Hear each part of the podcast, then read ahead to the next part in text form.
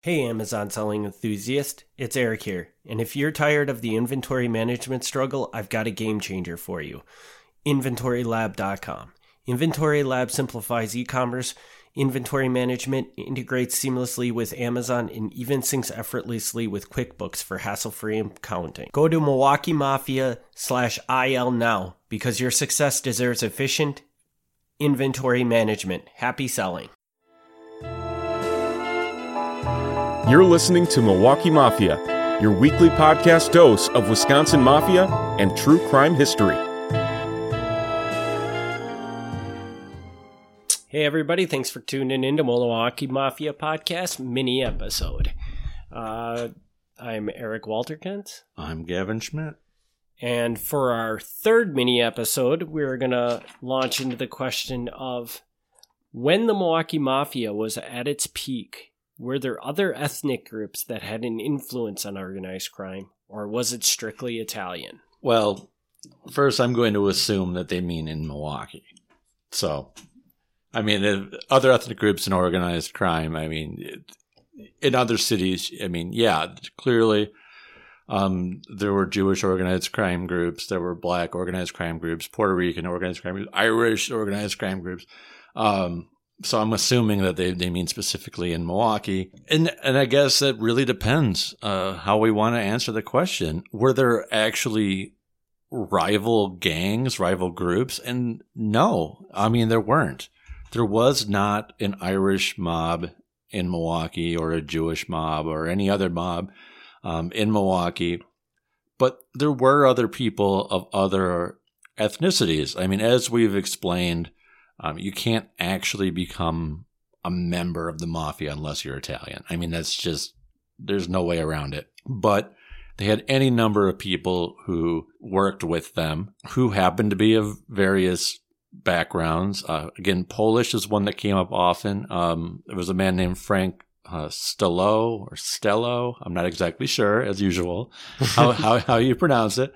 But he was a he was a guy who had a Polish background. I mean, and, and you know, really, these guys at this point, they're all American. I mean, calling anybody Polish or Italian or anything is kind of insulting at this point because they're all because they're all born in in the United States. But uh, you know, so they they had him, and he was like a a big muscle man. He would handle some of the rough stuff for the mob. So um, they had that. Um, there were a number of people of Jewish background who worked in gambling, which is kind of a stereotype because a lot of like the people in the Jewish community were known to be like good accountants. Because you know when you when you want a good accountant or a good attorney, you hire Jewish accountants and attorneys. It's a stereotype. It's probably not okay, but that was a general belief, and the same was true in in gambling. I mean, you'd say, "Well, I want a guy who's good with numbers," so you know you could hire the Jewish guy. So, uh, so just to clarify with this, when yeah. when they went out and they started working with these people, how did that kind of what did that look like? Were they more or less just employees of the mafia rather than mm-hmm. than like a, an actual mafia member? Well, I mean, yeah, you you can't be a mafia member like by definition, but you still kind of fall into the same structure. And you definitely see this more in the later years. And I would say the Milwaukee Mafia's peak is probably the 1970s. That's what I would say is is when they were at their height. And it, yeah, at that point, like to be an actual member, you had to be Italian, but it was so business oriented. It really was. So, would you say that to be a member and to be one of these employees was more or less the same thing? I think so. It's just that they would call you an employee if you were I don't even not know if they, Italian. Yeah, I don't even know if they'd have a name for it, but but yeah, I mean, it, it, it's funny because there's guys who would be shown more respect who were not members. There were guys who were members who weren't necessarily respected as much, which is completely contrary to the way it's supposed to be. But that's kind of how it worked. So yeah, you'd have these these gamblers uh, in the Jewish community, which that really that started earlier on, like in the 1940s. There was already a bunch of Jewish gamblers who kind of associated with mob guys and it got integrated in later on. Uh, so you have that. Um, we have, as we mentioned in the in the top hoodlum episode. I mean, the the fence was of Jewish background, you know, so he's not Italian. Uh, you got other people. Um, Chicago was really good about that. Chicago had everybody, you know, they had I think I mentioned this in passing one other time. They had a Japanese guy working for them, which I don't think any other mob group has that. Like, I'm pretty sure Chicago's alone on that one. But but Milwaukee would would do that. They'd they'd mix in some people from any background, really. A lot of guys who I don't even know. You know, that the newspaper didn't feel the need to say their background. They were just Wisconsin guys. You know, mm-hmm. they not everybody is an ethnicity. So a lot of just Wisconsin guys, they'd, they'd get who would be a member of a crew. They might have like a mob guy heading up the crew, but they'd hire a couple guys who didn't mind breaking into a building or a, hijacking a truck or, you know, whatever you had to do. You know, if somebody was willing to do the work, they'd hire them. A big thing in the 1970s, so again, when the mafia is at its peak, I'm saying is the 1970s. And the reason I, I say 1970s is because, again, these are the Vegas years. And the Vegas years are you know, I don't think the mob has as many members as it did in its earlier years, but it's bringing in big cash. So it's definitely a big, big deal. But also in the 1970s, this was the time when there was a big rise of gangs in what they called the inner core, which is, you know, or the inner city, but they called it the inner core uh, of Milwaukee, or sometimes they wanted to be nicer about it. They call it Bronzeville, which uh, you know I'm not sure what the polite way of saying this is, but it's kind of like the the African American slummy part of Milwaukee, mm-hmm. um, and it has been for decades. I mean, the same area that you would identify that way today was then as well, and gangs would, would start up there. They never reached the level of organization that the Italians did, but they did get a number of gangs, and some of them would work with the Italians because the Italians didn't want to touch certain things, um, specifically drugs and prostitution. Drugs completely frowned upon. I mean, throughout the mob's history, this was different in other cities, but in Milwaukee, from the early days up to about the 1980s, they, they had nothing to do with drugs. The 1980s changed that, but up until that point, they didn't. But they were okay if, you know, maybe fronting the money to some other guy who wanted to, to get in the business. No business. That's that's fine. Um, and prostitution, the same thing. We saw in the earlier years some of the Italians were mixed up in it, but as time went on, they kind of distanced themselves because it's it's seen as a dirty thing. Mm-hmm. I mean, gambling is clean. Nobody frowns on gambling. You know, well, I shouldn't say nobody, but generally speaking, nobody thinks gambling is that bad. Right. Um, it definitely does not have the stigma that like prostitution right, does. Right. And so they would get there was one guy in particular whose name was Leroy Bell. And Leroy would he had a bar um, called the Tender Trap and uh, on Center Street.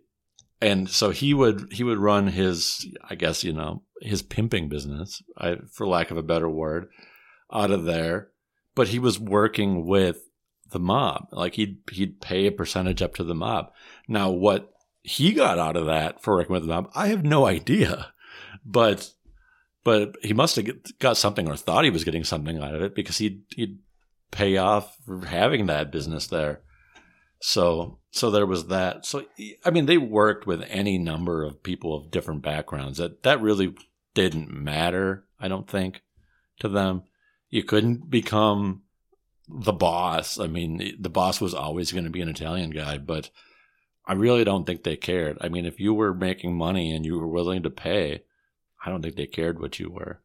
Now, you kind of alluded in previous episodes about how Al Capone was a big part of one of his big success points was the fact that he was willing to work with anybody. Yes. Do you think that that one of the driving forces because I'm up to this point we're in it where we're in our normal episodes we're talking up in like what the 30s maybe have we gotten to the 40s yet? not even to the 40s okay yet. so we're still in the 30s at this point it seems like it's pretty italian oriented yeah so do you think that Al Capone coming in having so much success in Chicago and working with everybody turned Milwaukee's eye to that and said, "Well, we should be doing this too," or do you think it's Possible. or do you just think it's kind of the period we're in right now? The Italian community in Milwaukee is still really tight niched and really close and hasn't really grown out to be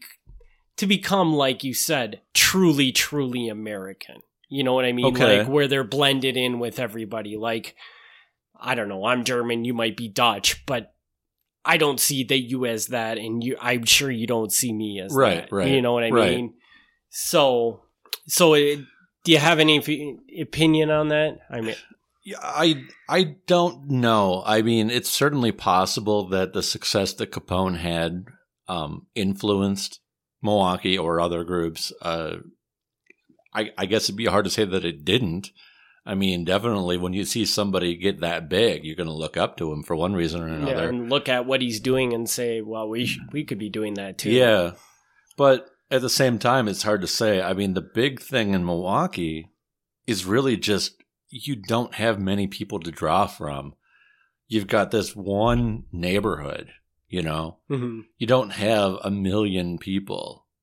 So what's going to happen is eventually you're going to start relying on other people or it's just going to peter out. I mean, that's that's just sort of the reality of the situation. yeah, and I would assume by like you're talking, Milwaukee's peak is in the 70s. Yeah, definitely That by can- the 70s. that community is probably gone at that point in time. Yeah, it's it not is. really an Italian community No. per se anymore. No, it's not because yeah, by the 1970s. So originally, for people who have been listening for a while, they know it started out in the third ward. By the 1970s, that was pretty much non-existent.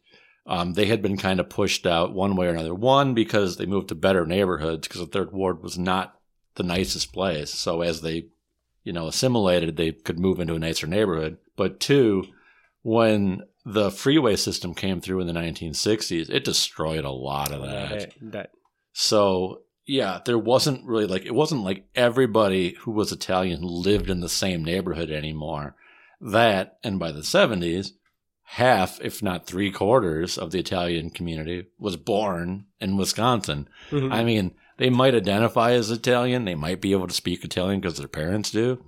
But, I mean, they're, again, they're American. Yeah, but as soon as you're born in this country, you see other people born in the same country as you as kind of the same thing as you. Right. Whereas when you're born in Italy and you come here, you might see yourself as slightly different than an Irish person that moved here. Right, right. So, yeah, I, I'm gonna guess it's probably a combination of it all. You know, because because obviously, an Italian in the '70s is gonna see hmm you know, it's not going to be as weird for them to work with a No. say Jewish person. No, not at all. like not at all. I mean, it's they still, as we said a couple episodes ago. I mean, there's a strong culture, and I mean, even today, they got the um the Italian Cultural Center, you know, where they still have regular meetings and things like that, and the Italians care more about their heritage than any other group. I mean, truly, I don't know of a German heritage center, despite the fact that most of Milwaukee was German,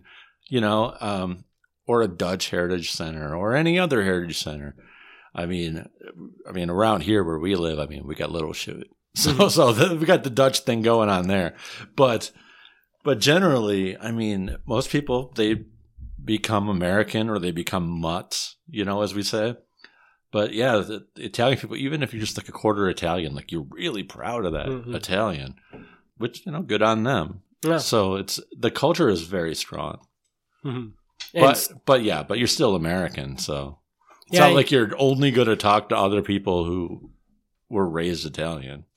do you have any opinion on why none of these other groups ever kind of caught fire in Milwaukee, like an Irish mob or anything like that? Mhm. Do you just feel like was that just was there not enough of an Irish community? Was I mean, was just Milwaukee only big enough for one mob? I guess. Do you have I. I think it comes down to two things. One is culture, which you know I, I keep kind of mentioning the Italian culture. Like they're much more, they're tighter. The community is tighter than a lot of other communities are, which really helps create groups. which is also indirectly kind of why groups work like now when we see large gangs in the black or Puerto Rican communities. I mean, part of the reason that is isn't because they're more likely to commit crimes. Like we should always be clear about this. There's there's nothing about, you know, your ethnicity that makes you commit a crime.